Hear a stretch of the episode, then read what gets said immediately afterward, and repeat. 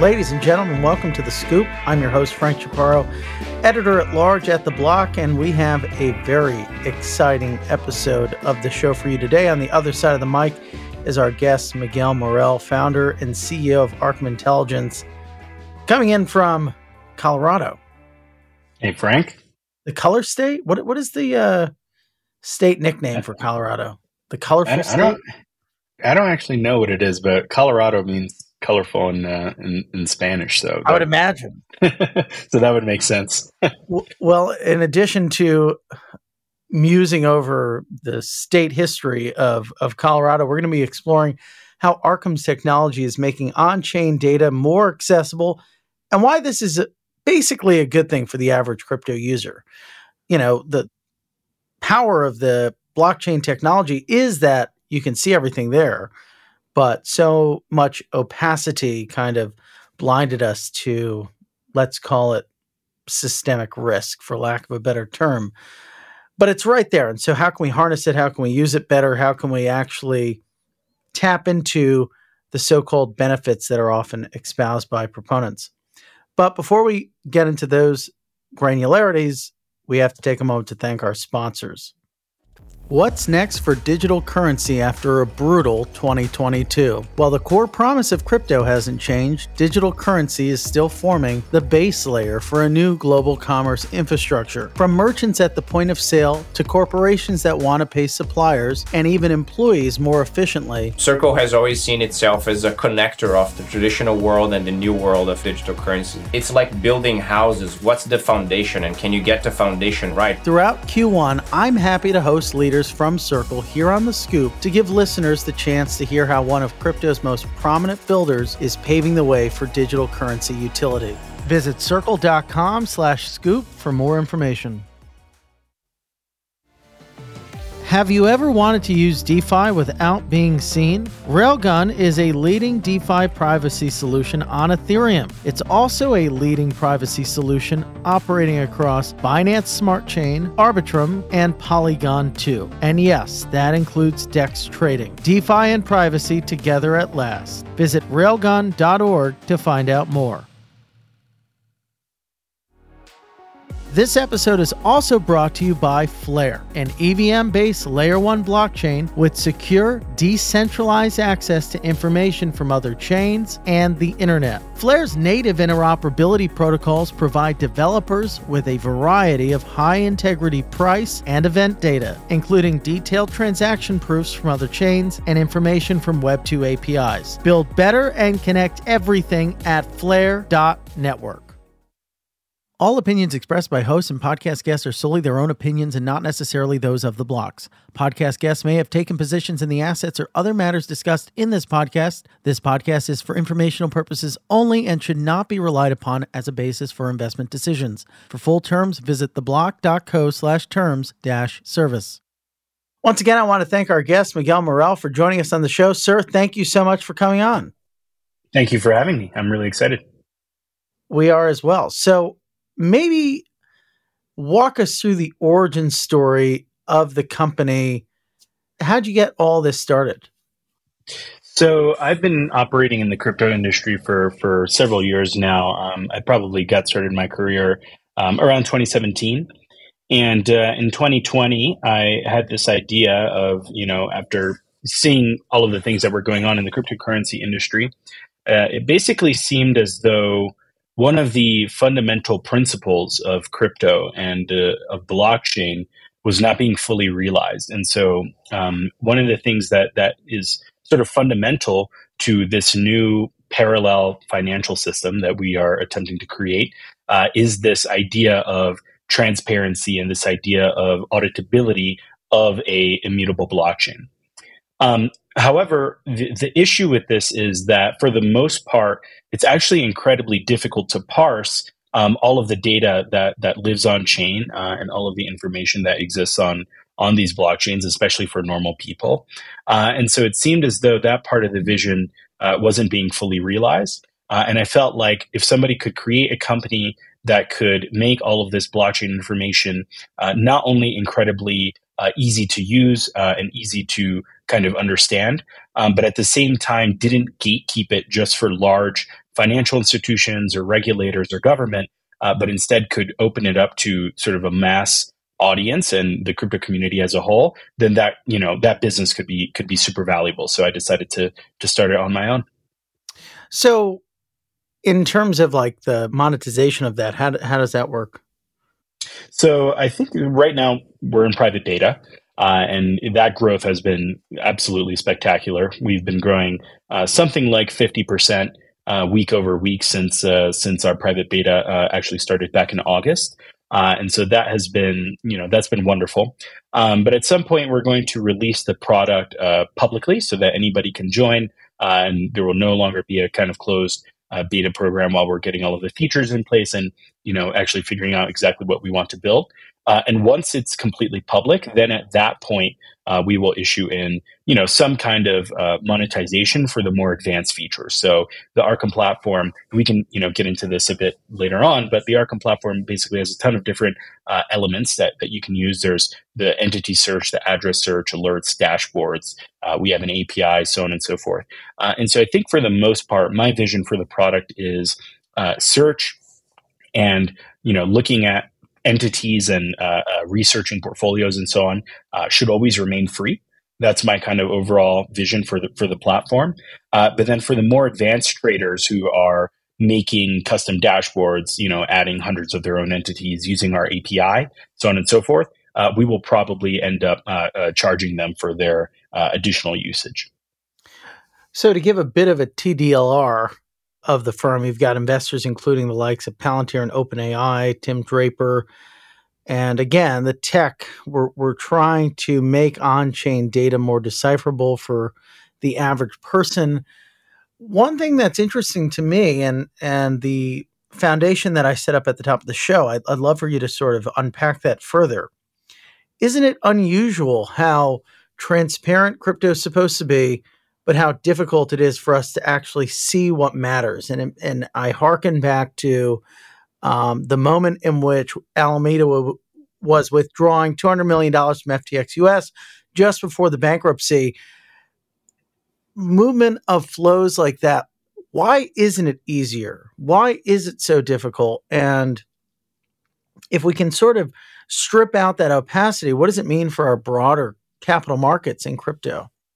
So um, I think broadly speaking, uh, one of the things that that makes it so uh, difficult for people to understand what's actually going on uh, on chain, despite blockchain's fundamental transparencies, uh, would include the fact that you know people are interacting with pseudonymous addresses, right? And so when you are looking at uh, some sort of you know uh, block explorer, for example, um, in that situation you are looking at a number of Ethereum addresses, Bitcoin addresses, uh, you know, BNB chain addresses, for example, but you're not actually looking at names interacting with one another, and so that that can make things uh, quite quite difficult uh, whenever you're trying to understand what's actually going on.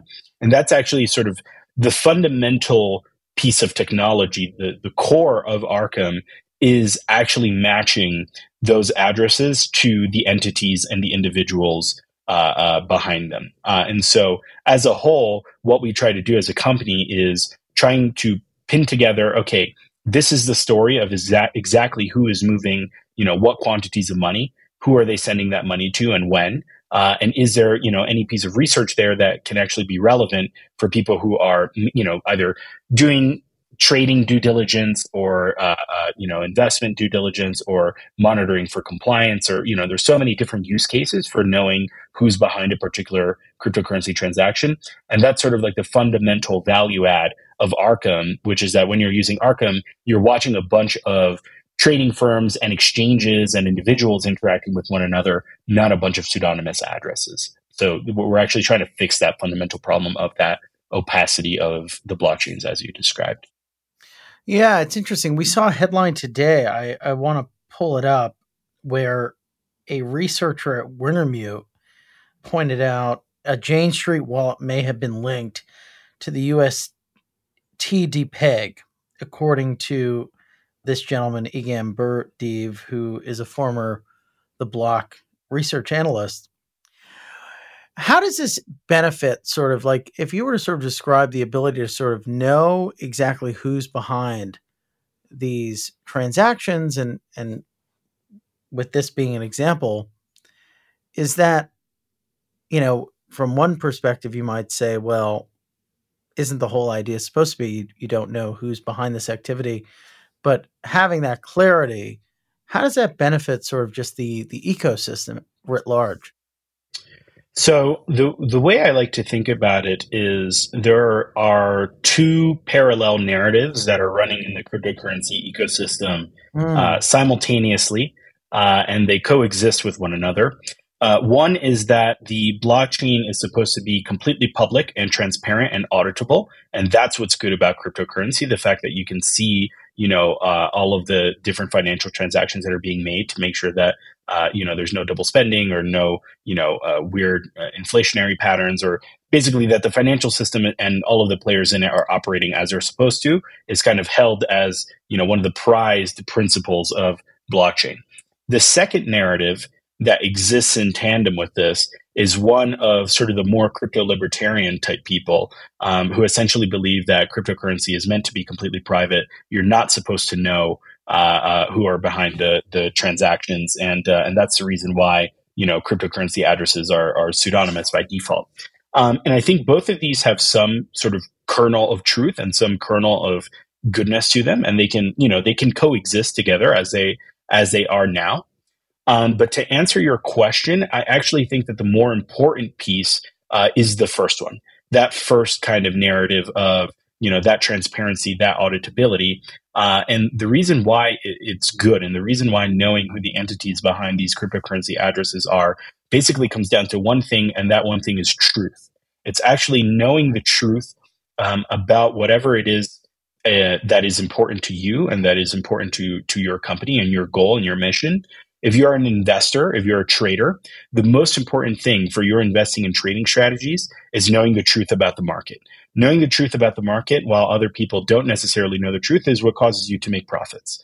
Same thing if you're, you know, a regulator or law enforcement, so on and so forth. It's very important to know the truth about, you know, what occurred. Was it something that was fraudulent? Was it something that was completely above board and, you know, wasn't an issue at all? Uh, in both of these cases, you need to know the truth about a situation. It's difficult to know that if everything's pseudonymous. Uh, and so that's why it's so so important to be able to have these kinds of technologies uh, and this ability to be able to see the actors behind these cryptocurrency addresses. Miguel, are you a Fed? No. no, I don't work for the guy. I don't work for the government. We do get that question a lot, though. Uh, but no, no, we don't. We don't work for the government at all. I haven't received a dollar from the government.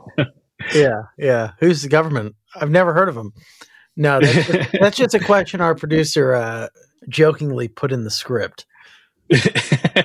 no, no, no, no, no feds here. No feds. Yeah, totally. But you could work. You could. I mean, this could be a a potential product. How would you? I mean, is it similar to sort of the sleuthing, on-chain sleuthing that you know a Chainalysis or an elliptic does? How do you differentiate yourself from uh, you know this broader group of you know on-chain sleuths, as it were?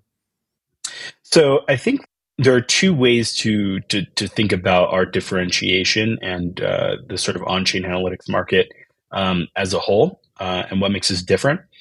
Uh, the first is technology. The second is uh, business model. Uh, and I think that we're more similar in terms of technology and less similar in terms of business model. Uh, and so when it comes to, to, to the fundamentals of, of our technology, I think when you sort of boil it down to to the basics of what we do, uh, I think it's probably quite similar. Obviously, I don't know the uh, internals of the the engineering at, at some of these other companies, um, but how you know, nevertheless, we are both looking at publicly available information, both on and off chain, uh, and fundamentally uh, attempting to to to piece together uh, the stories of what's actually going on uh, on chain with respect to these different cryptocurrency addresses and the people behind them. So, all of that kind of technology, I think, is going to be very similar. We both have data scientists. We focus on machine learning, uh, and, and and that's the technological aspect of the business.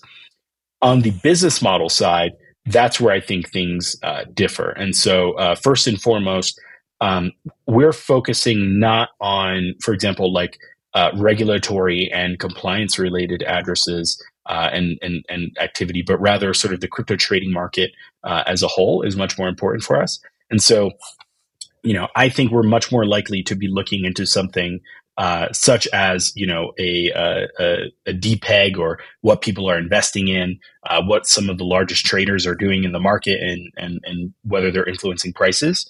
Uh, and then I think some of the other more compliance related companies uh, will be significantly more focused on you know sanctioned entities, sanctioned addresses, and seeing who are the people who might be interacting with you know illegal cryptocurrency activity. Whereas we don't touch on that at all. Basically, we we we really kind of don't focus on uh, the sort of illegal uh, elements of uh, of of sort of cryptocurrency activity. Though sometimes, uh, as described before you can sometimes get overlap between the people who you know you would assume are doing legitimate trading uh, and then it turns out you know maybe there was something fraudulent in the background uh, and then it turns into kind of a whole a whole legal thing um, so that's sort of one key difference and then the last part i would say is uh, with respect to our, our actual customer base uh, and so we're much more focused on the, the general kind of cryptocurrency ecosystem and community. Uh, we want to open it up to as many people as possible. You know, we want to have a million users on Arkham uh, very soon. Um, however, I think like some of the other compliance companies are mostly focused on working with very large institutions, governments, regulators, much smaller customer base, more sort of services and contracting and consulting uh, related, less kind of you know just general mass software. Understood. So, what type of red flags in terms of on-chain data should market participants be on the look for? Like, what what sort of creeps up that you know, raises an alarm that indicates that what appears to be the situation maybe isn't? You know, that's a wonderful question. Um, and I think context uh, matters a lot. Uh, so, for example, we have a uh, tweet that uh, either is currently pinned to, to the Arkham Intel Twitter account or was previously pinned to it, uh, which kind of yeah, in the fir- in the so in the first tweet, um, I, I, think it's still pinned. In the first tweet, we basically described you know what what we had built. In the second one, we actually give an example use case of how you can use the Arkham product, and the example that we gave was that the FTX FTT Treasury minted and then um, sent half of the entire supply of FTT to Alameda Research in a single transaction. Uh, and mm. then I think it was something like three or four hours later, uh, Alameda sent the entire, you know, uh, that that entire balance, which was half of the F- of the FTT treasury, back to FTX. Um, and and we sort of described this at the time. We had no idea what what was going on. Um, but you know, now in hindsight, we we sort of understand that there, you know, presumably were some sort of you know loans against that that FTT uh, for example, um, that would mean that you know Alameda would be able to get additional liquidity, which right now is it's being investigated, could uh, potentially have been customer funds. And so, you know, the, the additional context definitely helps. Um, but that was a situation where, you know, you could look at a transaction like that and you're like, okay, well, does it actually make sense? Yeah. So let's look. You have you have the largest transaction Alameda Research ever made by USD value was a week before the blowup. That transfer of $4 billion in FTT, half the token yes. supply. And your point is salient, which is context matters, hindsight matters. How can we, uh, as an industry, is it, is it possible to sort of be able to identify this type of unsavory activity without mm-hmm. the benefit of hindsight? Yes. Yeah, I, th- I, I, that's a very great question, and I think it's super important. You know, w- one of the things that I think could have really helped was just additional scrutiny uh, and uh, additional oversight. So, for example, when that transaction happened, I think you know there was some buzz in the community um, about it. You know, the tweet went viral, um, but the reality is that no one really questioned it too hard. I think for the most part, because everyone, you know, including myself, to be honest, sort of thought, well, you know, Alameda is a really big market maker. Maybe they're doing custody for the FTX team. Maybe they're doing custody for the FTX exchange. You know, they're doing so much stuff in the cryptocurrency ecosystem. Like this could be anything, and we don't want to call out. You know, we we don't want to call them out unnecessarily if we don't have evidence that this is actually something that could potentially be malicious or fraudulent. right? Um, however, you know, it doesn't even have to be that that aggressive. It could just be, hey, you know, it's incredibly strange that the entire, you know, that half of the uh, entire supply of a particular token is going to one single entity um, that is, you know, incredibly close to the issuer. So, you know, maybe we can get some clarity as a community on why exactly they're receiving half of the funds and then you know it immediately gets sent back. That doesn't really make sense. So i think overall we just need way more people on the lookout for these kinds of you know very large or um, obscure or you know very strange transactions that are happening on chain. Uh, and then raising the question to the community uh, for everybody to kind of say okay look this is uh, you know this doesn't this doesn't look legit. Could we get some answers about what's actually going on here? Did we raise those questions? I mean did we go out and hit them with with those questions as hard as we should have? Um, I don't think so. I don't. I don't think anyone really, re- really did. I mean, it all sort of started unraveling after the article came out regarding their their balance sheet, and that was kind of you know just that raised enough questions to I think launch obviously what ended up being the catalyst for the the ultimate kind of collapse. Um, but I think there could have been a lot more scrutiny uh, over time, uh, and especially just the fact that it was kind of, you know, it was somewhat of an open secret in, in the market um, that there was such close ties uh, between Alameda Research and, and FTX in a way that differed with their own public statements about how close they were. Um, but I think no one really scrutinized it, uh, uh, definitely not as heavily as we should have. So, in light of that, what sort of strange discrepancies are you are you looking at more closely? And how are your clients maybe thinking about on-chain data differently? Yeah i think um, th- that's a good question. I think for the most part um, one of the things that that people are actually looking at a lot right now using the arkham platform has just been just the sheer number of, of exploits and of hacks and of other kind of um, you know black hat events that have, happened in the cryptocurrency industry over the past couple months. It's definitely been on the rise, at least anecdotally, from what I can tell. I don't know if by pure dollar amount, uh, it's much bigger than it was last year, but you know, it almost seems like every single day we're getting new news about you know this exploit happened, this hack happened, so on and so forth. So I think right now many people are actually spending their time uh, tracing funds related to these exploits and attempting to kind of catch people right away or try to you know figure out you know who was actually exposed or vulnerable uh, to to those particular kinds of exploits. So I think you know many people are actually spending their time on that uh, right right now. That's that's one of the main things that people are using Arkham for. Mm. No more news like this. To harken back to the, great, the great CZ response to one Larry Cermak back in 2018 Feels like just yesterday. I had far far fewer gray hairs back then. I think we all did. The core promise of crypto hasn't changed. Stablecoins can bring faster payments at internet scale, from merchants at the point of sale to corporations that want to pay suppliers or even employees more efficiently. Circle has always seen itself as a connector of the traditional world and the new world of digital currency. USDC is more than just a stablecoin. USDC is also an open source platform. When our transactions actually final and you can't change them anymore, that's another great quality property of cash because when it switches hand, it's final final, right? Can you digitize all those good quality properties and bring that in a digital form? USDC by Circle is at the forefront of this innovation. And that's why the Scoop is partnering with the folks at Circle to tell you guys why and how our industry is moving. A lot of us who have built USDC, myself included and Jeremy included, we are technologists. So we approach this problem from a technology point of view. Visit circle.com slash scoop for more information. Have you ever wanted to use DeFi without being seen? Railgun is a leading DeFi privacy solution on Ethereum. And it's also a leading privacy solution operating across Binance Smart Chain, Arbitrum, and Polygon too. Shield your funds and use them privately on your favorite DeFi apps. Railgun's cutting edge zero knowledge system encrypts your data from public view. And yes, that includes DEX trading. DeFi and privacy together at last. Visit railgun.org to find out more.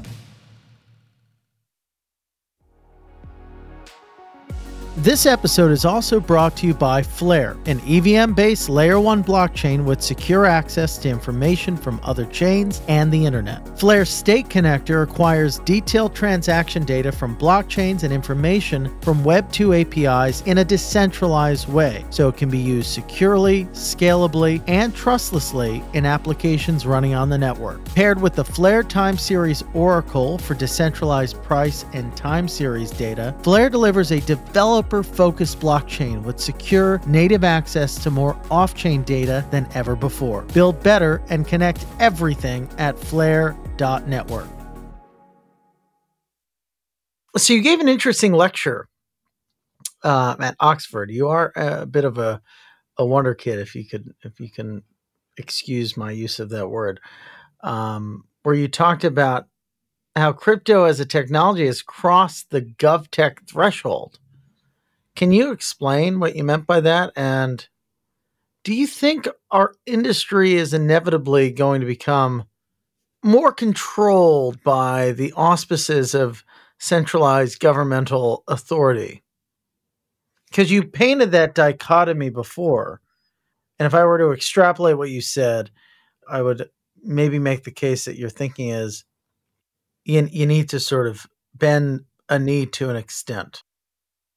So my belief about this, and and this is what I sort of discuss in in the talk, um, is that generally speaking, there is this timeline of, of innovation, if you will, where in the very beginning, technology starts out very small, decentralized, and uh, and privatized, uh, without very much government influence, uh, and that sort of springs a uh, oasis of you know new tech that can grow mm. um, and that can eventually expand to you know become widespread and uh, and, and mainstream.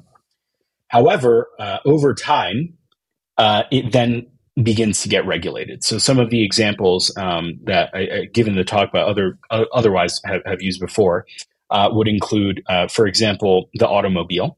So yeah. cars, for example, started as, you know, just regular privatized vehicles that you could own and you roll around in and you can get from point A to point B, no problem, no government oversight. Eventually the government decided, you know, there's a bunch of cars on the road. We need to actually start regulating how these cars are are, are used. So we're going to start um, issuing uh, driver's licenses. So now you need government approval before you can actually drive a motor vehicle. Uh, and second to that, not only that, but we need to now identify every single vehicle on the road. And so we're also going to institute license plates. I think people don't really, you know, analyze how these things don't just occur by default. They're actually pieces of regulation that come to exist as a result of the government taking notice and then, you know, finding that, you know, these things need to be regulated. So that that's sort of one example of, you know, a piece of innovation um, that then grew, became mainstream, and then the government started regulating its usage a whole lot more. Another example is the financial system, right? So, you know, the wild west of finance in the 80s, hedge funds, so on and so forth. Um, obviously, there's all the sort of like junk bond uh, craze and a number of other crazes that have happened with different asset classes in the financial system that eventually, you know, securities laws and other sorts of regulators come in and say, no, you can't do this. You have to do this in this way. You can't sell this to these people, so on and so forth. And so there's sort of this initial kind of innovation, new asset class, bunch of trading, very wild west. Then over time, it, you know, the innovation cools down, the regulation comes in and uh, and it, it, sort of becomes much more a piece of of the government. Um, and so I think cryptocurrency will end up following a very similar path. At least, you know, that's sort of my prediction, in my opinion, about it. Um, which is it, it, starts very kind of cypherpunk early on. You know, Bitcoin forum, uh, people can you know exchange Bitcoin P two P. Um, and uh, and over time, it sort of grew from this sort of decentralized, mine in your own home, uh, uh, make P two P uh, transactions to now an enormous industry where you know it's not competitive to mine Bitcoin in your own home. You have to actually run an institution in order to have a profitable Bitcoin mine, and even then, it's incredibly difficult. Um, the majority of Bitcoin is no longer acquired P2P, but rather via centralized exchanges. Uh, and last but not least, now, not only is the government starting to bring its hand more into the cryptocurrency ecosystem, but there's also something very interesting that I've noticed within crypto in particular, which is the fact that many of the large institutions now look at the government and regulators with, op- with open arms. Um, so w- without naming names, there are plenty of instances on Twitter, for example, where I've seen large exchanges or custodians or you know whatever showing how friendly they are with regulators you know taking pictures with the po- national police or taking pictures with a mm. particular you know like F- cftc commissioner you know any of these things to show that you know they're they're welcoming the regulators in and i think partially it's a defense mechanism so that they don't you know get shut down or there's no additional pressure on them um, but it just shows that over time, the cryptocurrency industry will continue to become regulated. Uh, and I think, you know, in the limit, if I sort of stretch this out all the way into the far future, you can actually make a case for that being in the government's interest because the more the government can sort of monitor and control uh, cryptocurrency, the easier it is for them to track all of the funds, certainly much easier than tracking cash for example. And so a world where there's no catch and everybody's transacting in crypto is actually one where the government has far more surveillance, far more, you know, taxing capabilities, far more tracing uh, uh, uh, abilities um, than they have presently with the fiat monetary system. And so I think it, it would make a lot of sense if in the long run, cryptocurrency became incredibly integrated uh, with the government away from its decentralized origins. This goes back to the question of whether or not you're a Fed Yeah, no, no, no, no Fed, no Fed stuff here. Uh, well, I, I think mostly I'm, I'm trying to understand, you know, uh, contrary to, you know, how many other cryptocurrency enthusiasts think about this, which is just, you know, fight, fight, fight. I'm more trying to understand, you know, how is the government going to come in and how should we, we be well positioned to, you know, wait for that to actually happen in order to be successful as a company? No, fair enough. What's interesting to me is I think that the devil's advocate side of of this conversation would say, but shouldn't I mean, if you're thinking about just purely on-chain DeFi, doesn't that regulate itself in a sense? And if it doesn't, then what's the point? What are the benefits there? Why not just send transactions via you know if i you know put my passport and id into a system that verifies me and, I, and there's a middleman what's the point of DeFi if it doesn't have this sort of self regulatory element? If it needs, like, I guess to put a finer point to the question, it's something we've talked about on the show a bit. DeFi front ends, should they be regulated? Something like a Uniswap where I've got to, you know, sign up just as I would with a Coinbase or Kraken, etc. So I think so. With respect to the question of you know should DeFi front ends be just as regulated as centralized exchanges, you know that's not a question for me to answer. I think I'll, I'll leave that to to the regulators to to to end up deciding. However, my personal opinion is that the beauty of DeFi uh, is the fact that you can very seamlessly and easily uh, be able to exchange and, and and swap assets and you know participate in you know uh, some sort of market and economy without going through these very large processes. So you know on one end of the spectrum, you have something like Uniswap where you can come in with a hundred thousand bucks and swap one asset for another very easily. On the complete opposite end of the spectrum is something like getting a mortgage from a bank that requires you know 40 pages of paperwork, your social security number, all kinds of identifiable information, so on and so forth. And then right in the middle is something like a centralized exchange. So let's say like Coinbase, for example, which is you have to come in, you, you have to give your ID, you know, a lot of your personal, you know, taxable information, uh, and then you can kind of go from there. Now, I think that DeFi is incredibly interesting and very, very good because of the fact that it's so frictionless compared to the rest of these kinds of more uh, these systems that are more ingrained with the traditional financial system, uh, and you know, I guess in a sense significantly more regulated as well. Uh, and so I think it would be awful for big for uh, DeFi to be regulated uh, out of existence. And I think you're totally right. If we needed to go through these like large processes uh, and and and you know friction systems in order to get access to DeFi services, you're right. What's the point? I mean, maybe it makes it a little bit easier um, to to get access to funds and be able to trade, but it's certainly not what what what it used to be. So I think the most important part of DeFi, if you actually go to the core of what DeFi is and what it stands for, is the fact that it's so frictionless, and additionally, and most importantly, it's not censorable.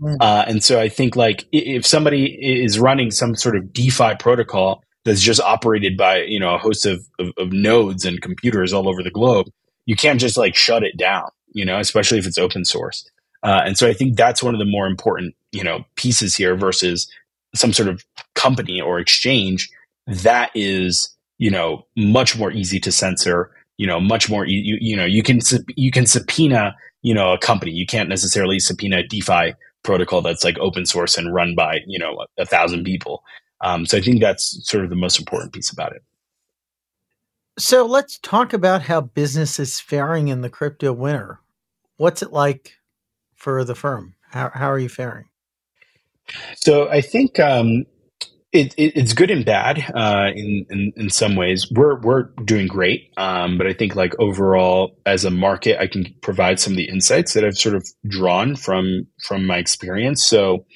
I think that broadly speaking, uh, when you're in a crypto bear, uh, the the number one thing that is most uh, difficult uh, is uh, fundraising.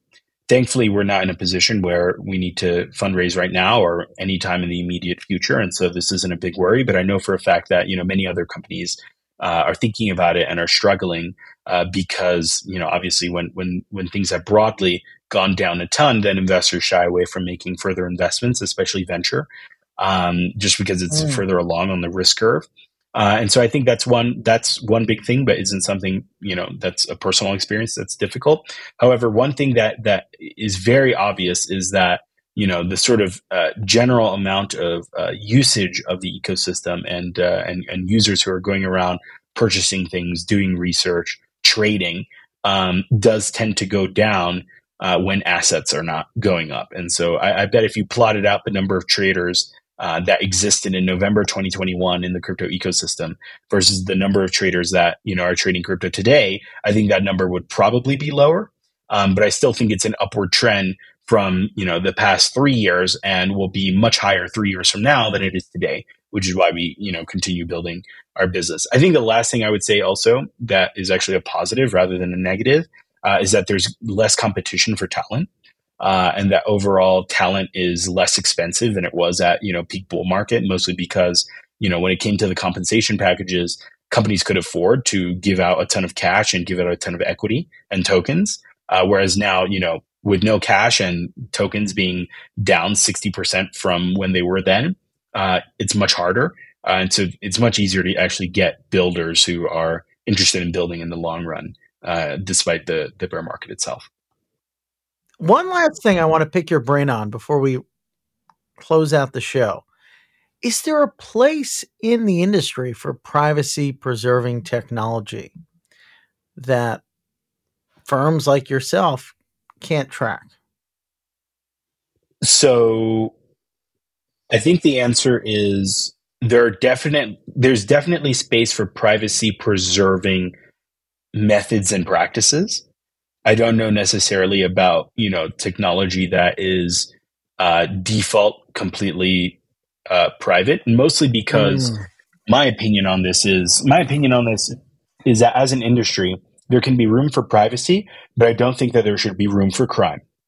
Uh, and the the issue is that when you have complete privacy, you also make additional room for for crime, and that that is problematic. But what's wrong with uh, crime? So, sorry, I'm just kidding. oh, oh, what's wrong with crime? Yeah, well, in general, I think you know it, it's a big issue. There's so many different things that can go wrong, right? From ranging from fraud to money laundering yeah, to course. terrorism financing, right? All these things are very bad, and I think like most people would agree that that they're very bad, except for the most extreme of libertarians. Um, but in, in general, you know, I think it's perfectly fine for people to use existing technologies. Like I can use Ethereum privately with no default private technology, right? If I'm completely changing my addresses every time I make a transaction, I never use a centralized exchange. I've never posted my address on Twitter. I don't have a dot .eth associated with it or any other kind of, you know, NFTs or easily tra- traceable assets. You know, that's a way of using Ethereum privately, but you have to be smart about it, right? Um, but at the end of the day, it's not a kind of technology where if there has been some sort of, you know, very bad crime committed, you know, you can still go back and try to trace it um, but for the most part, I think nobody's going to care um, unless you're doing something, you know, very bad or very uh, uh, important. uh, in some sort of way, right? The the very small fish uh, tend to not get caught in the sort of on-chain anal- analytics net, if you will. Uh, and so, for something like a tornado cash, uh, for example, um, I think that that's much more tricky. Obviously, the government has taken a strong stance against it, um, but I think in general, uh, people should definitely continue to to think about privacy and think about how they can you know keep their financial transactions private on chain that doesn't necessarily mean i think that there should be widespread adoption of private by default, completely, you know, uh, an- anonymous mixers and, and things of this nature. Well, Miguel Morel, thanks so much for taking the time to join the show. Yeah, thank you, Frank. Really appreciate it. It was a lot of fun. Yeah, no dramas. Uh, where can we learn more about what you're working on? So I think the best place would be uh, Arkham Intel on Twitter. Um, we post a ton, you know, regularly, and uh, and many people interact with, with us through there. Uh, additionally, you can check out our website at arkhamintelligence.com. Top right corner, there's a platform button and also a join waitlist button uh, where you can sign up to use the platform and uh, become an Arkham user.